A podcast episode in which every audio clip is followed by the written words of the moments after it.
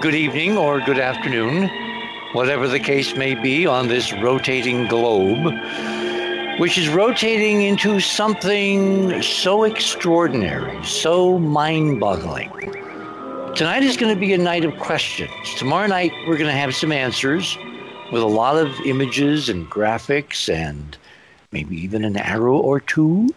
You know how I love arrows. But tonight we're going to be posing some mega, mega questions. There is so much swirling around in the public, uh, as de Chardin termed it, the, the noosphere, the mind of the consciousness, um, from all different quarters, with all different frequencies and extraordinarily different polarities. I mean, I had a conversation this afternoon with uh, one of my neighbors who was an avid, avid, avid, avid Trump supporter. And the chilling thing is, with perfect deadpan sincerity, this individual told me that if Biden is inaugurated, he is joining an armed militia to create a civil war. Now, this is someone, he's an ex Marine. This is someone that I've known for years. The polarizing aspects of what's going on in the noosphere right now are so horrific. We are being driven apart. And as you know, my model has been for several years that because consciousness and the field are interconnected, inextricably interconnected, as the field changes, consciousness changes too. And part of the idea of, you know, uh, being the captain of your soul is the ability to resist the impulses from the field that direct you through, I don't know, the mechanisms. We're going to talk to some of our, our experts tonight. In fact, we have a very interesting individual, uh, Laura London, who has spent decades looking into Jung. And we're so into archetypal consciousness that when I turn around and look back, I can't see the end of the tunnel. It's really kind of dark in here.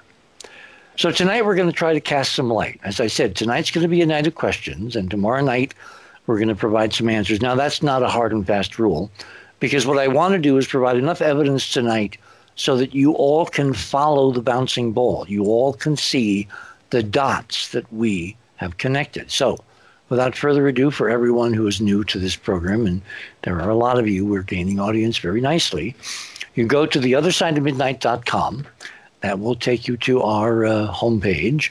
Click on tonight's banner for the 5th of December against that astonishing real world photograph uh, taken of the monolith in Utah by moonlight and by the light of an artificial drone that was hovering overhead.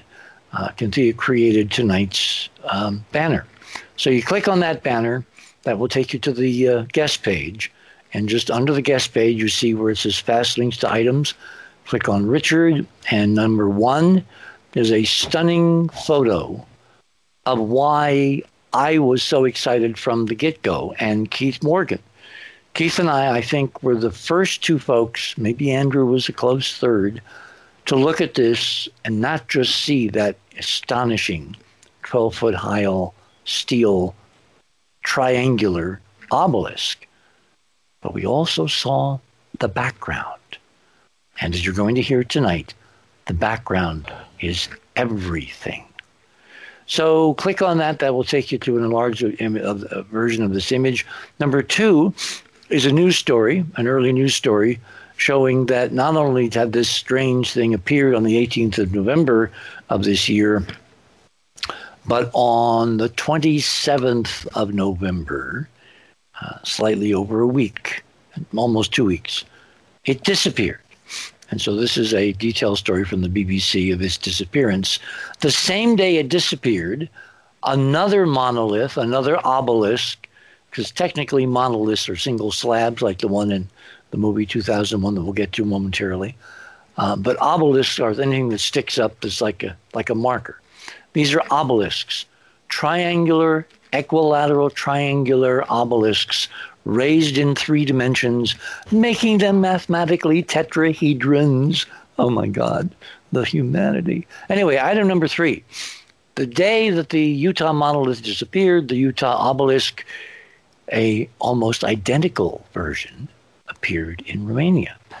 But as you're going to hear over the next two days or two nights, there were critical key differences, including some built in to get the mainstream to veer away, to deliberately, as you're going to see, arrange the perception that Romania was just a copycat, somebody not very good at it. You know, the wells were bad and the angles were bad and, you know, kind of like was thrown together. Nope, nope, nope, nope, nope. Deliberate distraction, as we shall prove. Item number three, I'm sorry, four, um, a third monolith.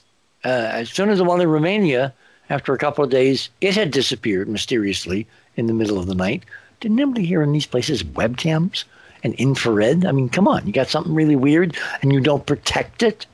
Anyway, the day it disappeared, suddenly in California, thousands of miles away, um, on a on a mountaintop, little mountaintop, uh, in in uh, Northern California, in a place called Atascadero, another monolith appeared.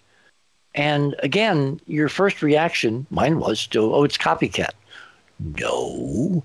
As you get into the substance of the research, as you actually dig in to the science, not listening to people, you know, kind of opening their, you know, what's, and just spouting off, you find there is a continuity, a string of numbers that prove that all of these are connected. Item number five, that's a direct link to the Department of Public Safety the Aero Bureau of the state of Utah, who were flying on the 18th, the, the chopper in which these four guys, the pilot and three biologists, who were on a mission to count bighorn sheep.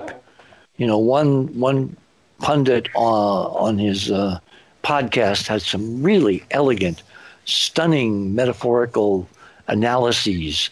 You know, that it was so fitting in the sense that this thing, this monolith, this obelisk found in Utah, it's designed by whoever did it, is designed to awaken humanity.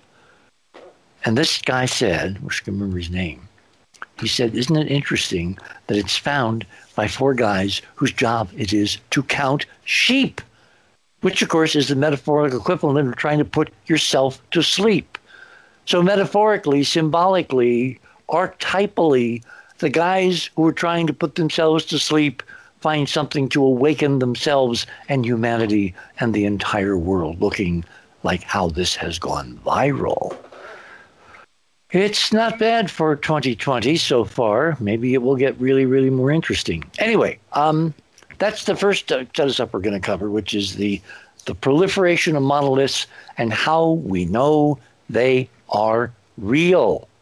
If they're real, they're meant to awaken us to this extraordinary human heritage that goes far beyond Sumeria, you know, 6,000 years ago, far beyond the confines of this planet to encompass other places in the solar system, like Mars, the moon, et cetera, et cetera. In other words, a deep time ancient history, which, if disclosure was ever going to be real, based on all the stuff that I and my colleagues had been discovering for decades all across the solar system that NASA has given us data on, the Chinese have given us data on, the Japanese, the Russians. I mean, everybody's in on it. They just don't say that they're in on it. They've all given us this astonishing database. But the public consciousness, that electric spark, that that call in Brookings for the public to make the leap that this, in fact, is reality, but in such a way that they do not freak out. That was the big bugaboo of Brookings back in the 1950s. The human race can't stand this. They will freak out. We will wind up becoming extinct. Well, that's why it's taken decades to prepare. And so I see all kinds of things that are happening simultaneously now as part of this big unfolding tapestry from the ancient, extraordinary history of the human species to what's going on currently in the solar system. I mean, the Japanese sent Hayabusa back into the atmosphere this morning, and they now have pieces of an asteroid that landed in the Mongolian high deserts retrieved on its way to laboratories in Japan to be then parceled out, something like uh, two or three pounds, I think they collected this time, all over the world by all kinds of independent laboratories. While simultaneously, item number six in Radio with Pictures, the Chinese this week sent an unmanned robot to the moon, to a place called uh, Mons Rumker, which is much further west and a little north of the Chang 3 site, and it's on its way home. They picked up four pounds of samples, got into orbit, lowered the orbit, landed, took photographs, uh, sent an Ascent capsule back into orbit. First time in 40 years that a mission to the moon has returned samples to the Earth. And in the next few hours, they will rendezvous, unless I think they, I, sorry, I think they already have. They will wait for the right geometry. They've loaded the ascent vehicle from the surface into the, the return vehicle in uh, in the mothership in the orbiter, the Chang 5 mothership, and then they'll fire that off into the right trajectory. It'll take 112 hours to fall back to Earth. So by next weekend, on a rush, rush, rush, do it yesterday, yesterday, yesterday, the fastest, you know, sample retrieval in the history of robotics, certainly in the history of the Apollo program. The Chinese will have four pounds of samples from this site on the moon, which has never been visited by anybody. And in fact, they kind of, well, they did something very interesting. And we'll talk about that and what that might mean with some imagery that we're going to show tomorrow evening um, that Ron and I have been working on. And so we will segue to that tomorrow. Uh, what you might want to do between now and tomorrow, your copious spare time, is look at number seven. The Chinese began this unmanned expedition to the moon back in 2013 with the first of the uh, Chinese uh, moon goddesses, Chang 3, to land successfully in a place they told us was going to be Sinus Iridum, the Bay of Rainbows, and at the last minute, they completely bollocksed everybody, descended suddenly to a location on the moon in uh, Ocean in Mare Imbrium, you know, called um, not, not too far from the Bay of Rainbows, uh, at 44 North, and wait for it, 19.5 West. My, my, my. And it's only gotten better from there. Um, so we'll get to that. The meaning of what the Chinese are up to, what they're bringing home, how it might fulfill a um, scenario that we're going to lay out again with evidence tomorrow night. Number eight, drone footage. While all this is going on, suddenly the most historic, the most amazing, the largest up until recently, uh, the Chinese operational radio telescope in the world, the famed Arecibo telescope, a telescope that I visited and, in fact, am proud to say is where I defeated my fear, my almost pathological fear of heights, by literally walking above the bowl almost 500 feet above the crater floor over which Arecibo was built. Well, the other day, a couple, three days ago, on live drone footage, the whole damn thing collapsed. And so tonight there is no Arecibo to ping radar off asteroids, to listen for intelligence signals, to monitor pulsars, to break the boundaries of science with almost every observation. There now is only one such telescope on the planet, and it happens to be owned by the Chinese, who are making very interesting inroads vis a vis the moon. Hmm. Number nine, where all this comes together, of course, is that most people when they hear about extraterrestrials, they think of UFOs, unidentified flying objects. And there's been a whole industry assembled with a lot of independent citizen scientists and political, you know, researchers, experts on Capitol Hill, public policy, and all of that to try to get to the bottom of why there has been this systematic, overwhelming, redundant, layered cover up of the reality of the ultra of the of the unidentified flying object phenomenon since at least the 1940s. When, of course, historically we now know from other research it goes back a lot longer than that. Well, tonight we have new news.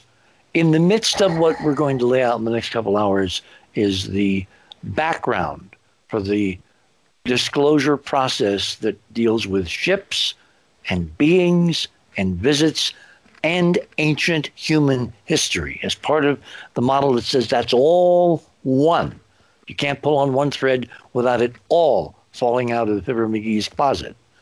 Suddenly tonight, we have some major leaks from the Pentagon, the developing story of affirmations of the tracking, photography, discussion, policy analysis, uh, and the search for more data on an ongoing uh, UFO phenomenon, which apparently is really tagging the U.S. Navy in the 2000s.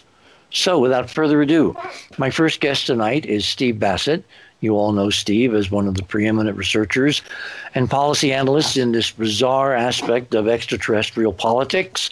Um, he is founder and director of the Paradigm Research Group. Without further ado, Stephen, what's going on with the Pentagon? What has happened recently is that uh, a couple of uh, docs, which included photographs, got released. Actually, they said they were leaked. Uh, uh, I think uh, the uh, one document, and for instance, was um, I think classified as unclassified for official use only, which is Intel speak for feel free to leak this doc. So what, what's going on is ever, ever since um, the TTSA really launched its program, I went to the New York Times and there's been a lot of adjustments and positioning going on within the DoD, within the Navy, and other parts of the government.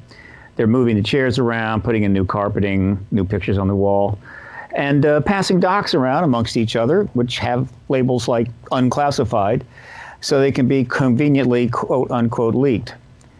Uh, this is all in preparation for what's coming. Uh, they're trying to get in position and and to get on the right side of the issue because I think disclosure is is happening. But first, we'll have to have hearings. So this is the latest in that. There's been a number of these going back almost eight months now.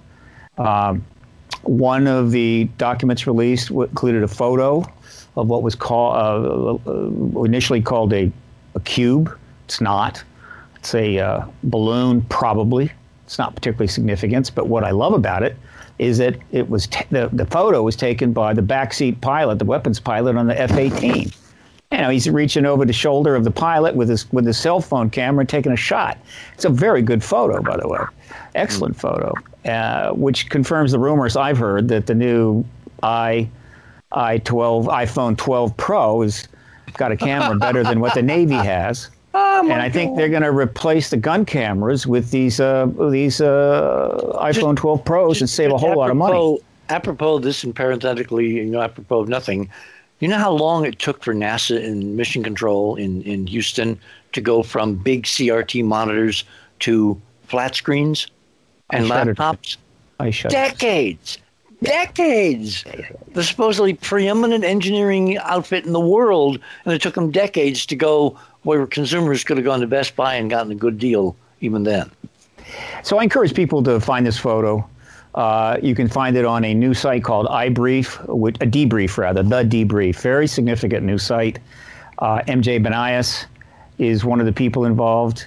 Uh, and Micah Hanks is there. They're doing great stuff. This is going to be an important site. I'm going to be promoting it very soon. And then the other, the other one though was a little more interesting. This was a document referring to a photo uh, of a triangle coming out of the ocean and then moving up at great speed. Now, in this case, the photo wasn't released, just a document referring to the photo. so Dave Beaty did a uh, a recreation of it, showing what it would look like. Classic triangle, little lights on, on each corner. Uh, now, I get that. You see, it's okay to release a photo that shows what is probably a, a, a balloon of some kind. It's not cool to, to release a photo that shows well, wait, wait, wait, wait, wait, wait, wait. Let's, let's not blow this off too too easily, because again, this balloon seems to be a cube and the cube is crucial in the physics. No, because it's not a cube, Dick. Is, no, it's not a cube. How, they, they, they, they've blown it up. You blow it up and look at it. It's not a cube. It's uh, not even close to being a cube. So I can. So you don't have to worry about be, that. Then the test would be what was the closing rate between an F-15 I, I, and, no and, a, and a piece of you know mylar drifting on the wind. Uh, again, I, what it is, I don't know, but a cube, it's not, and it's not impressive. A triangle would be really impressive, and so that is not going to be released. Well, see, but the doc referring to it was leaked. And so they're passing documents around. There's a very interesting memo here uh, which uh, was was being passed around. Let me see if I can I can read it to your audience. Hang on a second. This is this is what I mean by the guys are sh- shuffling things out and, and, and getting a little more open and allowing things to be leaked because the Navy is pretty much committed to be in the forefront of the disclosure process when uh, the hearings come, which is fine. Good for them. Anyway, this is a, a, memo from or a, well, an email you from. know, Robert. it goes back to John Paul Jones, right? Well, the Navy is uh, the, cool. What the can I say? Navy is constitutional. There are some folks that kind of look at the Army, Air Corps, and then the Air Force and say, you guys are kind of come along latelys. So the fact that this is now in the hands of the Navy, to me, is another bullet point that this is serious. And who is? I think the Navy's the, just called you, Dick, with a compliment. Um, so Robert Burke, Admiral, USN. Well, it's from the naval base at uh, La Jolla. Yeah. I, I can't answer it. Okay. And so, uh, and the email is to uh, uh, Stephen Wilson, right, General U.S. Air Force, right. Yes. So you see, they're they're even they're even communicating cross uh, military uh, service. Uh, CC Matthew Kohler, also a vice admiral, et cetera, and captain, and another guy, Captain. Now these Donald. are current line officers not retired safely. Yeah, this so yeah, can, absolutely. These are this is October well, this is 16th. huge. You got to make a big deal of this because people So- hear generals and military all the time. The difference here is these are people that are currently serving the American people. Yeah, but since the TSA started its thing back in October 2017, lots of current military people are getting on board. In other words, what I'm trying to say is this is not uh, new. This has actually been going on for three years, and it's it's involving But and becoming most people more obvious. don't know that. They're not paying attention. Well, I'm telling them now. Anyway, so then the mem- the email says recommend that you take a uh, take the brief I just received from our Director of Naval Intelligence, Vice Admiral Matt Kohler, uh, on identified aerial phenomena (UAP). SecNav will get the same brief tomorrow. So they're kind of cross briefing each other. But let's let's be clear about this. Uh, uh, let me let me just read something from. Uh, uh, uh, one of the articles that came out about this It should be about right here. Okay, uh, here's a statement uh, in the article, in the debrief article. The summer news of the establishment of the UAPT task force seemingly suggests for the first time since the shuttering of Project Blue Book, the Air Force's official investigation into UFOs in 1969, that the Pentagon is now taking the subject of UFOs seriously. Now, let's be clear. That is completely false, but it's politically correct. The Pentagon and the DoD have been taking the matter of uh, extraterrestrial uh, aircraft in our in our airspace incredibly seriously every minute of the day since 1947. Yeah, yeah. But they write it this way because that's okay. In other words, it's called plausible deniability. Yeah, it trying but it- it's increasingly obvious. but not It's to people who are not following this, the mainstream, the middle of yeah, the curve. well, That's the my my job is to let people know that yeah, this is bogus. This is this is this is uh, uh, embargo speak.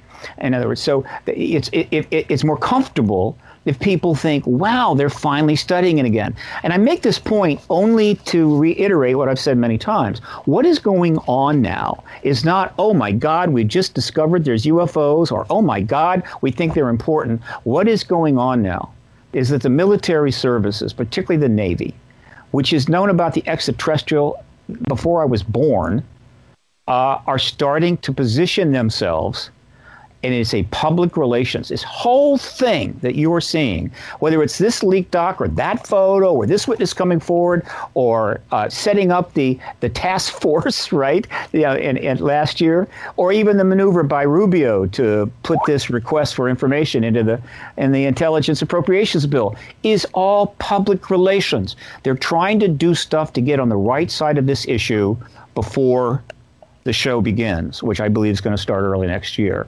And this is another example of that. And so they're going to see more of it. Uh, I assure you, the U.S. government is filled with documents. But wait, wait, wait, wait, wait. Is this a good thing or a bad thing? Oh, it's a great thing.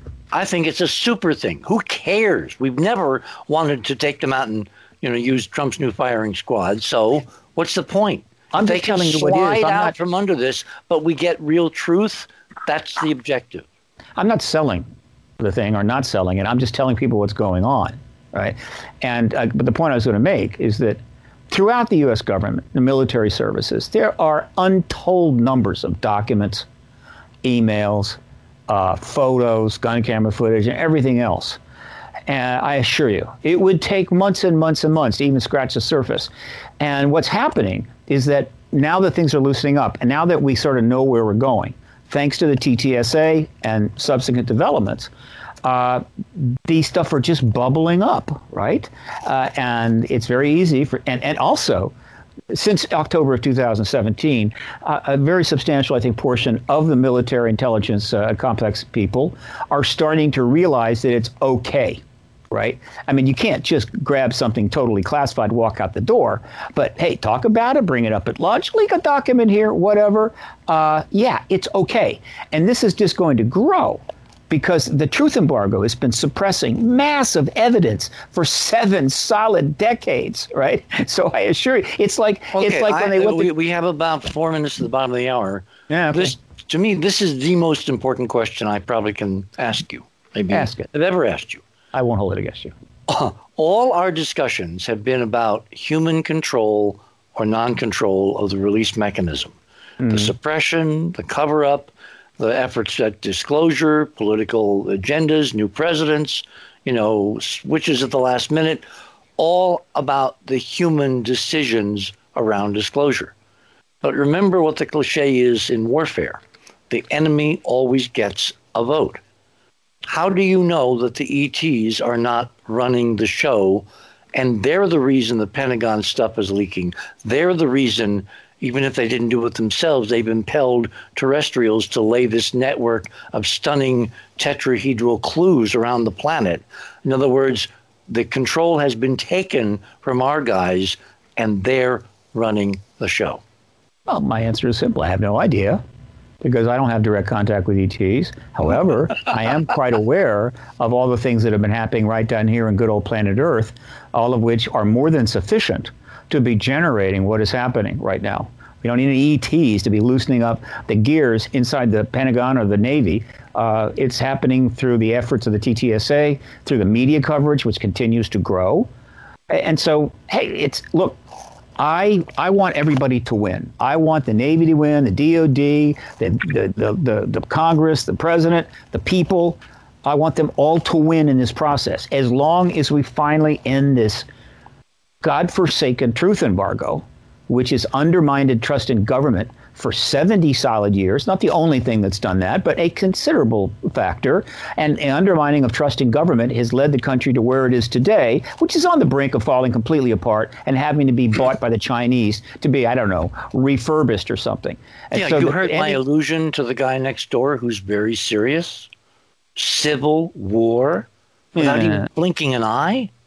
Uh, yeah, yeah, there's a lot of people throwing that stuff around. I'm not too worried about it. We had a civil war. We know what a civil war is like. Uh, this will be more like one of those I'll tell you what, you know, hold it there.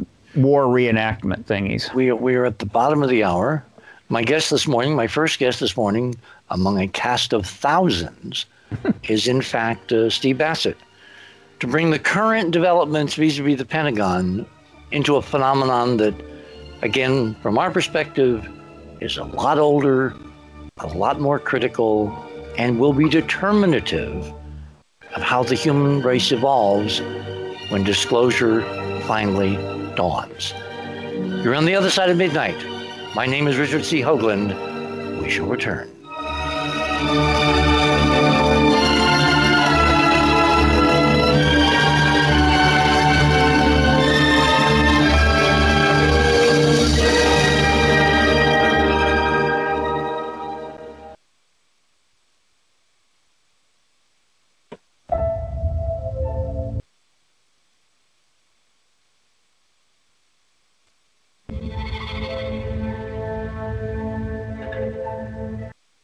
The Other Side of the News is a current and dynamic companion to augment the discussions from the other side of midnight.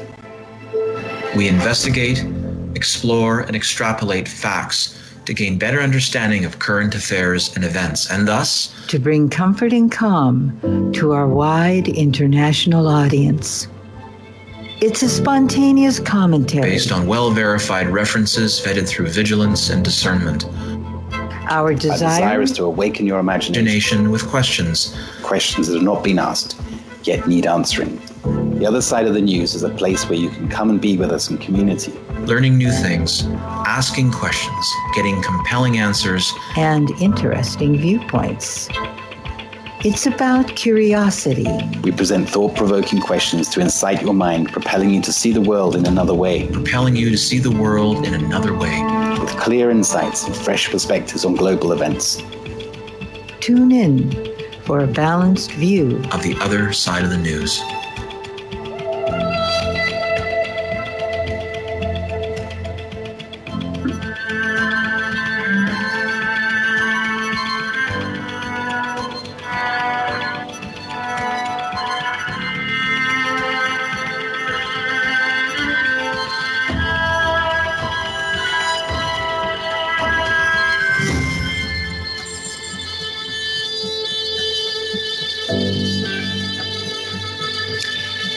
Side of the news can be heard here on this network, on this channel, on this website, on this URL, every Friday evening, two hours, 7 to 9 p.m. Pacific time. I warn you, you'll miss it at your own peril.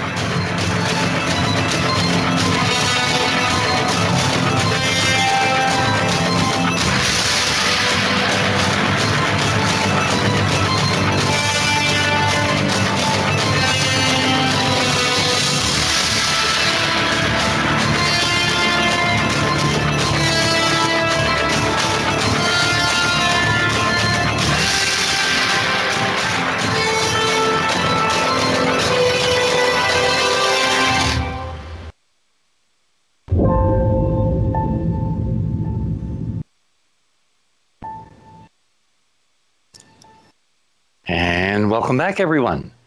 On this Saturday night, December 5th of 2020, which has been really uh, annus horribilis so far, and yet there's something that's kind of emerging all around us, and the depths of which it's interconnected to the stuff that's going on is frankly quite dazzling. Before we move into the area of Utah and monoliths and obelisks and messages, does anyone, and we have a cast of thousands, we've got Stephen still with us, uh, we've got uh, Keith Morgan and Andrew Curry and Robert Harrison, Kinthea, Laura London. We may be joined by Tim Snyder. All of these folks' bios are on the uh, bottom of the guest page, so I'm not going to bore you with giving what you already know because they've been on the show many times. But I want to get to the what is uh, what does everyone besides me think is going on with the simultaneity of the terrestrial side of this and suddenly the one institution that Americans still seem to have some confidence in, the military, the Pentagon, suddenly you get an exquisitely timed set of leaks that continue to build the story. Someone rattling their mic?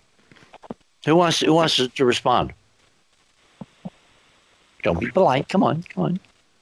Well, I'll talk. Super, Ron. Uh, uh, I have to say that I tend to agree with you to an extent that the um, folks that aren't from here are having a, um, a driving force in this because we have had so many false flags, so many false starts, um, and you definitely get the impression that there are windows that open up periodically for all sorts of complicated reasons that we probably that probably includes details that we don't even know about. And uh, they come and they go. You know the, you can feel a tension it might happen now it might happen Well, you tomorrow. know my my prejudice, which is when it's steamboat time, you steam. That the physics is now forming Right. a backdrop. Like you can only surf when surf is up. Now there's this window, and it's a big window, and everything is happening at once to try to to affect and take advantage of the hyperdimensional torsion field you know, acceleration and amplification going on in this window, as Rick Levine and Laura and I discussed last week. So I don't Yeah. think this is an accident that it's all No. hitting the rotating kitchen appliance now.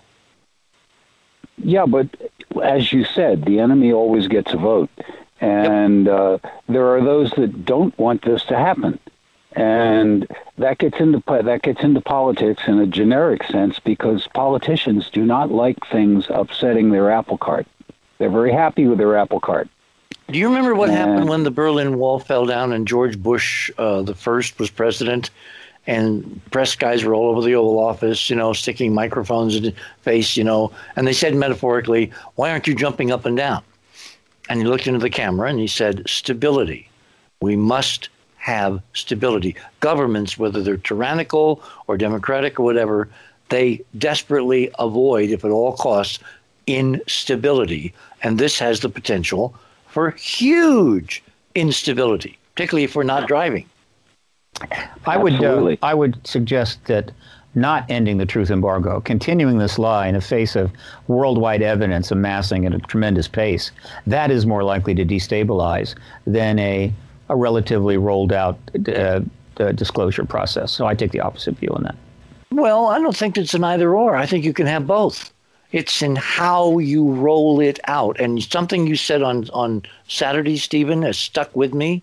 You know, hmm. when we were having the after party, and you said that you see evidence in the way this is being rolled out of a positive, open system future where this is a plus, even though it's been kind of couched in, you know, awareness of threats and all that. It really, the bottom line is there's a lot of anticipation that things will change for the better. Certainly, uh, the look. What's going on now is kind of what was going on in a different way when 2001: Space Odyssey came out. People were enthralled. It, it was the first film to truly give a sense of what it would like to have first contact, which is what that movie was. 2001: Space Odyssey was a, a movie in which the presence of, of non-human, the, the, the existence of non-human intelligence was confirmed the moment they found the monolith on the moon. Now, it didn't go so far as to confirm extraterrestrial intelligence engaging the Earth, which was happening at the same time. Now we're up. Yeah, but wait, wait, wait, wait, wait. Remember, I know Arthur a bit. The core of 2001, funny you should bring it up. We're going to talk about it extensively a little, in a little few minutes. Was that not only do extraterrestrials exist, the monolith, the technology, etc., but they tinkered in the nursery Yeah, sure. which is no, that's, that's huge. That's everything, because according to traditions, only God did that. Uh, but that was tinkering in the in the long past, ancient aliens. Um, Yeah, but I your origins, who the hell you are, who you came from, where you came from, it's everything. Just so I many didn't say it- I say it- I didn't say it wasn't everything. I'm simply saying that the reality is that they have tinkered with us in the past. I, I tend to believe that, but they're here. You know, they tinkered the, and they're here now. That here now was not present in 2001: Space Odyssey, but now we're headed towards the confirmation that they are here now and have been here for some time. That will be the oh. hearing, and what you're going to see is, and and it can happen in an infinite number of ways. Uh, people are getting excited, they're getting worked up, and they're going to do stuff. And if that means putting monoliths up, they'll put those babies together. I, I, I, I think that monolith to me was like aluminum cosplay. The point is, is that monoliths, and people are going crazy about the monoliths, and they're not even impressive. They're what, 10 feet tall? They're made out of aluminum. They got- 12. They, they got 12 Steel. feet tall. No, not And they got aluminum. rivets. right? Steel. No, Steel. no true Stainless alien steel. monolith is going to have rivets. Who cares if it's alien? it's a terrestrial group that know, knows know, stuff they should not know that's part of an unfolding plan. but it reflects the level of anticipation and excitement that humans are starting to feel, in spite of the fact that they've just gone through one of the worst years in the history of the planet.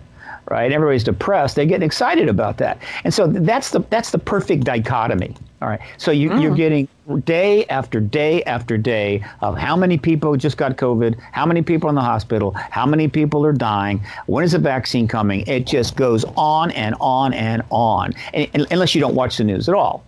And then a monolith turns out in the middle of the desert out west, and people go nuts, and the press goes nuts, basically saying, "Oh wow, here's something cool. Here's something that could be profound, and it could be corrected to connected to extraterrestrials."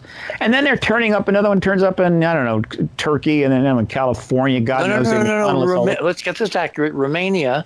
Romania, so one, so. Which appeared the, the morning of the night the one in Utah was destroyed. Hey, look, I've been to Burning Man. There's there's monoliths being put together in garages all over the friggin' country right now, and they're going to get better and better. have- I'm looking for something like 25 feet tall, Yeah, eight but you feet need a wide, continuity. and no rivets. What? Why don't you like rivets? It's not meant to disguise itself as an ET artifact. It's a message from mankind to mankind. Anyway, Richard, perfect, you don't like rivets either. perfect segue. I'm, I, I find the rivets on, on the one in Utah were 14 per side, which is, of course, the double spin of a double tetrahedron. Andrew, Yeah. tell us why, you got to get close to that mic. Tell us why we, you, me, and Keith, have become absolutely enamored with the context, the placement, the location of the obelisk in Utah. I'll answer that question, but can I preface it with a couple of comments Anything. first? Yeah. Okay. yeah. Uh, well, let me Get answer. closer to the mic. We're getting echoes. Okay, is that better now? No, Can you hear me? you're Oh. obviously on your computer mic. No, I've got my I've got my headset on. Um, It's not working. That's that's what hmm, hang on Turn a second. sound. Is that a little better now? It's good enough for folk music. Go ahead. Okay. Uh, well, the Utah pillar monolith. I I, I see it more like Obelisk. I like obelisk. Obelisk. I mean, it's sitting in the middle of a bunch of faces staring at it. Yes. On I- I mean, all I- those canyon walls. And this is so reminiscent of the kind of things that we've been studying on Mars, uh, in Gale Crater specifically. And this is not projection, and this is not the old man in the the old man face in the hills. These are very, very designed elements that we've seen over and over again. And I mean, I'm not denying that we, we can see this idea of pareidolia in nature, or we can project our inner feelings onto things. I get that. That's real. It's it's obvious.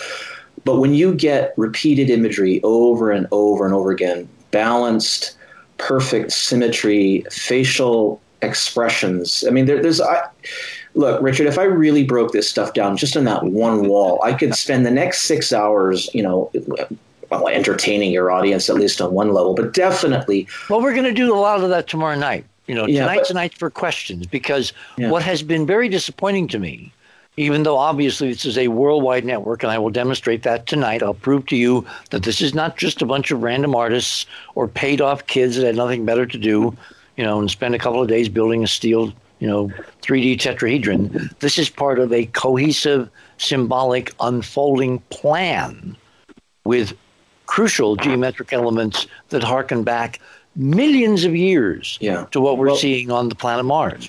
Well, Richard, so one of the things you said off the top of the show is you said that the the gentlemen who were, uh, I believe, doing a count on uh, great horn sheep or, or rams, and you said, well, sheep represents sleeping, and I'm gonna um, take a slightly different look at that. You know, Aries is um, the astrological sign for Mars, right? I mean, and and Aries is represented by the ram. Mm-hmm. I mean, it, that that could just be totally, as you say. Well, all you're doing is saying the earlier mythos really supersedes the general public. And I was, again, this was a general public commentator, and his association with sheep was sleep. And I think the idea of sleep awakening, sleep Yeah. awakening, Oh, definitely cycles with Mars, definitely, because it's also Mars is also associated with Scorpio, right, which is the fall sign. But I like the idea of associating it with spring, and that's symbolic of new beginnings, birth, and, and initiation, right? I mean, I think we're on the mm-hmm. verge, and and if that's where I want to sort of which now, of course puts this right in Stephen's time frame. Because he's saying, and all the politics, the smart stuff would believe, that if Biden wants to really change the conversation and show how we're united, having hearings early in next spring is just the right time frame. Allowing Well- hearings. Yeah, well, uh, we got to wait um, till isn't it January something twenty before we find out what really happens in that area. But let's not go there right now, Richard. So. Um, whoever it is is, is going to hopefully do the right thing.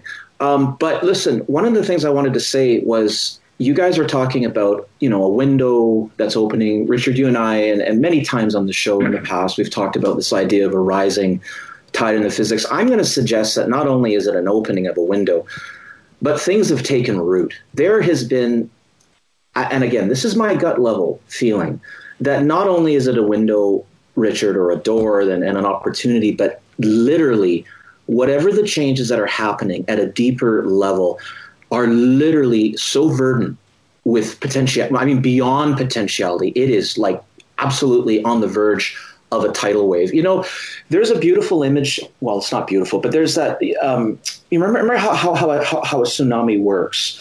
First, the water is in on the shoreline, and then mysteriously it just sort of gets drawn out. Right, it goes away, and people come wandering out onto the onto what was previously where the water was. I mean, that's the mm. stage that I feel like we're in. This is that sort of everybody's running for mm-hmm. cover. We all have different concepts, including top level virologists and doctors on this planet. I, I, again, I won't go there about what the COVID's all about. But that tide, that water has been sucked out there. And what's coming back in is going to change everything. This is what I truly, truly feel. I don't. Well, remember, remember, Andrew, my model for months and months and months, backed up by people like Chandra, yeah. are that this pandemic, this COVID nineteen, a designer virus designed to attack the human species with very specific and a wide ranging set of long term issues, fundamentally has been wafted to us by our enemies. No one on Earth, the breakaways off planet. And the Chinese, which were the first place this appeared, could well, in fact, be victims covering up their mendacity, saving face, et cetera, et cetera, because they have become on the planet the new Nazis to supplant what happened before World War II and the breakaways at that time. Mm. So the meta picture of who's what and who's wearing what hat. And again, tomorrow night we have some answers, provisional answers to some of these questions. Tonight I want to raise the questions.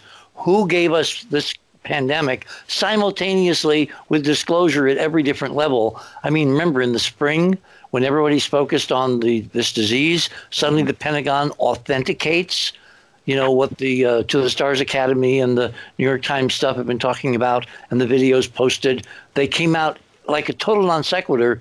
Oh this is real. Well richard again that's because they know what's coming. Look look, we know there is technology for, and I don't mean to take all the oxygen here. No, so no, no, you're not. No, no, no. We have plenty of time. Well, we know there, that there's, if you want to call it technology for seeing the future, that's astrology, uh, depending on the particular form you follow. I mean, Laura knows that. She she's she has friends that study this, and she's interviewed them and, and presented them to the show, and they've been fabulous. So, depending on what you're, you know, what Richard, Richard, you and I talked about um, Ronald Reagan, Nancy Reagan, and what she did. So we know that you know throughout time, um, the elites have used some kind of technology to see the future. So, what, whether it's an astrological concept or something more interesting than that. And, and I had a very interesting conversation with Robert Morningstar about that, but that's a totally different idea. um, that, no, seriously, that they may have a way of seeing shadows of things to come. I, I, know I'm going way out there, but. No, no, no, no, no, because I remember a vivid dinner here in Albuquerque with Robin and me and uh, Whitley Strieber. Uh-huh. And we were both talking at dinner. I wish we'd recorded these things um, how we both in our in our earlier careers had had extraordinary visitors to the middle of nowhere at levels of government that should not have happened. And I said to him, you know, in public for the first time that night, because I'd shared this idea with, with Robin a lot, I said, Whitley, what if they have a time machine and they know who is going to be catalytic and those are the people they focus on either to assist them, to prep them for what's going to happen someday, or to get rid of them, you know, like going back and killing your own grandpa. So, I mean, Whitley looked at me and he says, I've had the same thought.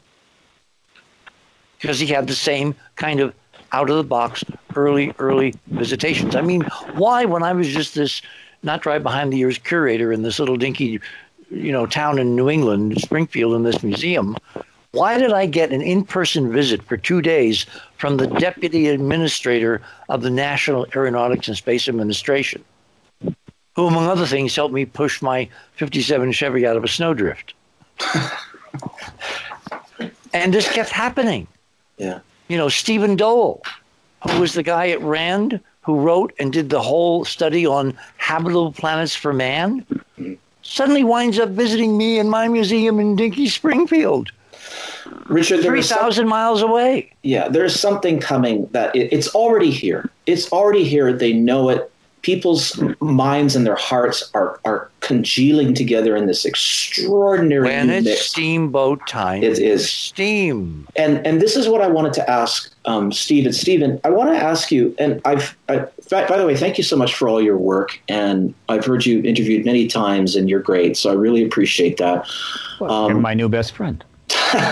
well, listen, I heard you interviewed on um, on well, actually, a good good Canadian boy, uh, Dave Scott, who has who runs a show up in the interior here in my province of British Columbia, and he almost got close to a question to ask you. What would you want to? I don't know if he quite asked you, but I was thinking it at the time, and I think I was even trying to get him to ask you that question because he often like reads, you know, listeners' questions. But when this starts to happen, when we finally have this revelation like for real in the public what kind of role do you see yourself playing because we've we've discussed this among our group of what we're going to have to do and how we're going to have to provide literally like richard and brought everybody here services to explain what people are going to start to see because they're going to be completely befuddled just like richard was referring to the brookings institute so for you what do you see your role being let's not cast it in what my role will be. Let's cast it in what the role will be of the citizenry, the populist role. So, as we move forward to disclosure, not surprisingly, uh, the final months and weeks and months of the truth embargo are going to be dominated by uh, organizations like the TTSA, which is filled with military intel professionals. It'll be the military witnesses, members of Congress, and so forth, high end uh, and they will dominate the stage and ultimately lead to the announcement by the president. Now we're in the post disclosure world. Now, at that point, once that has happened, which is where this is going, uh, what will, what, where will the citizen science researcher activists come in? Leading up to disclosure, I understand why they're not reaching out to us. Uh, I'm not getting any calls from the from the intelligence committee, and and uh, uh, uh, I don't think many of my colleagues are. Uh, it has to kind of focus there. In other words, to do this, that's where it has to be. Now, the people that are doing this are aware that prior to the TTSA arriving, some many thousands of books were written on the subject by hundreds and hundreds of researchers, and massive evidence was amassed. Right? Uh, what happens with regard to that? I want to think that after disclosure, in a fairly short, in fairly short order, the the the the, the media, particularly the media, I think I can count on the media, will reach out to those that were pursuing this issue long before the military intelligence complex realized well, it was time you to say end the it. analogy, Steve, would be currently because of the constitutional crises and the politics of Trump, et cetera, et cetera. A lot of historians uh, Michael Beschloss on CNN, Jon Meacham on MSNBC, have been called upon to give us historical perspective, to yeah. be talking heads. I yeah. would imagine, given that those of us that have actually been doing the homework on this are a tiny, tiny, tiny fraction of the population of even one town, let alone the country or the world, we will be asked to be talking heads. Again, on the assumption the system is honest. Okay, there's there, going to be if hang on, if there's going to be yeah. heavy spin, then those of us that tell the truth, you, me, and a bunch of others, we will be excluded, and a whole bunch of fake talking heads will be put in front of the American people to spin the story. What does it mean in their direction? There'll Worst be a lot scenario. Of, there'll be a lot of people with a lot of perspectives. I think the media is going to reach out to the the, the citizen science research uh, uh, people, including the, the contactees, because that's a whole realm of stories, and they want stories, they want ratings, yeah. they want Content. to write up. So I'm not I'm not worried about them. Yeah. Whether or not the political class will reach out, uh, is not clear. Whether or not uh, people, uh, the, the, the, citizen uh, science research world will be invited up in the hill to, to well, give wait, testimony. Wait, wait. The, the, the, sequence following Roddenberry's law, you and me and folks like us, best of all possible worlds, are called upon by networks like my old alma mater, CBS, to come back and fill in. We can do it now, remote control from anywhere on the planet. Don't even have to physically get on a plane to New York. I mean, that's one of the good news of the pandemic. We're going to save a lot in making us available electronically. The point is, if we're not called, if the B team is brought in to basically sell a propaganda line, our alternative is, of course, the internet. And that ultimately will wind up making its way back to network television, the mainstream, where most people who haven't followed this ever are going to be getting their news. But the bottom line is, I think the truth will ultimately rise to the top because there's too many competing channels and people's interest once they're given permission which is the official part of the hearings and presidency and all that they will be voracious in demanding as much info as you can feed them we shall see but in answering alan's question i'm simply saying what i want to see happen is for the the people that have pressed this issue against the government under the truth embargo since 1947, 73 years, um, that they are brought into the picture. They are allowed in, they are allowed to be made part of, possibly even drawn upon for knowledge and information, perhaps policy making and so forth. I'd like to see that. And if that happens, I would hope to be part of that. Uh, it, it, I feel optimistic about the press. I don't know what the government's going to do, uh, uh, but that's that's the best I can give. I mean, I have a lot of things I'd like to do, but that doesn't mean I'm going to get to do them. Uh, uh, but uh, I, my job is to speak for the people. I'm a populist and, and, a, and a populist advocate. My job is not to speak for the military intelligence complex. So I will constantly bring up and remind people that, hey, you know, long before some admiral over at the Navy suddenly got excited about some photo he was sent. Decades before, there were people out there saying matter of factly, there are extraterrestrials here. These craft are non human in origin, and the government fully knows about it. Decades ago. And they've died since then. And they didn't get paid for doing it either. I just want, I'll be raising that point with some frequency. Okay. Hang on. At the top of the hour. Okay.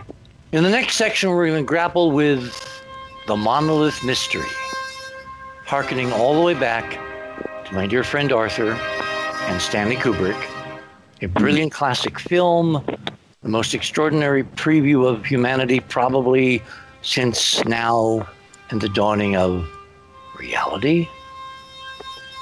The Utah monolith. Is it really what it sounds and looks like it could have been? You're on the other side of midnight. My name is Richard C. Hoagland. We shall return.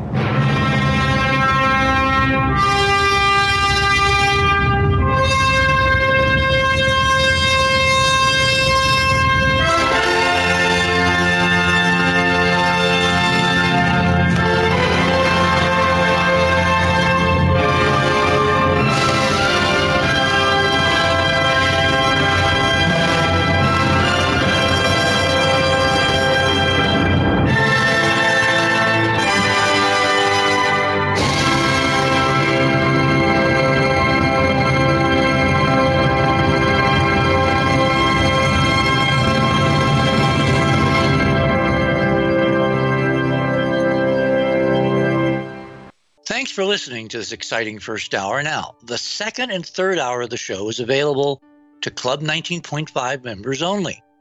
Please support the show by subscribing to Club 19.5 and join our very interesting community.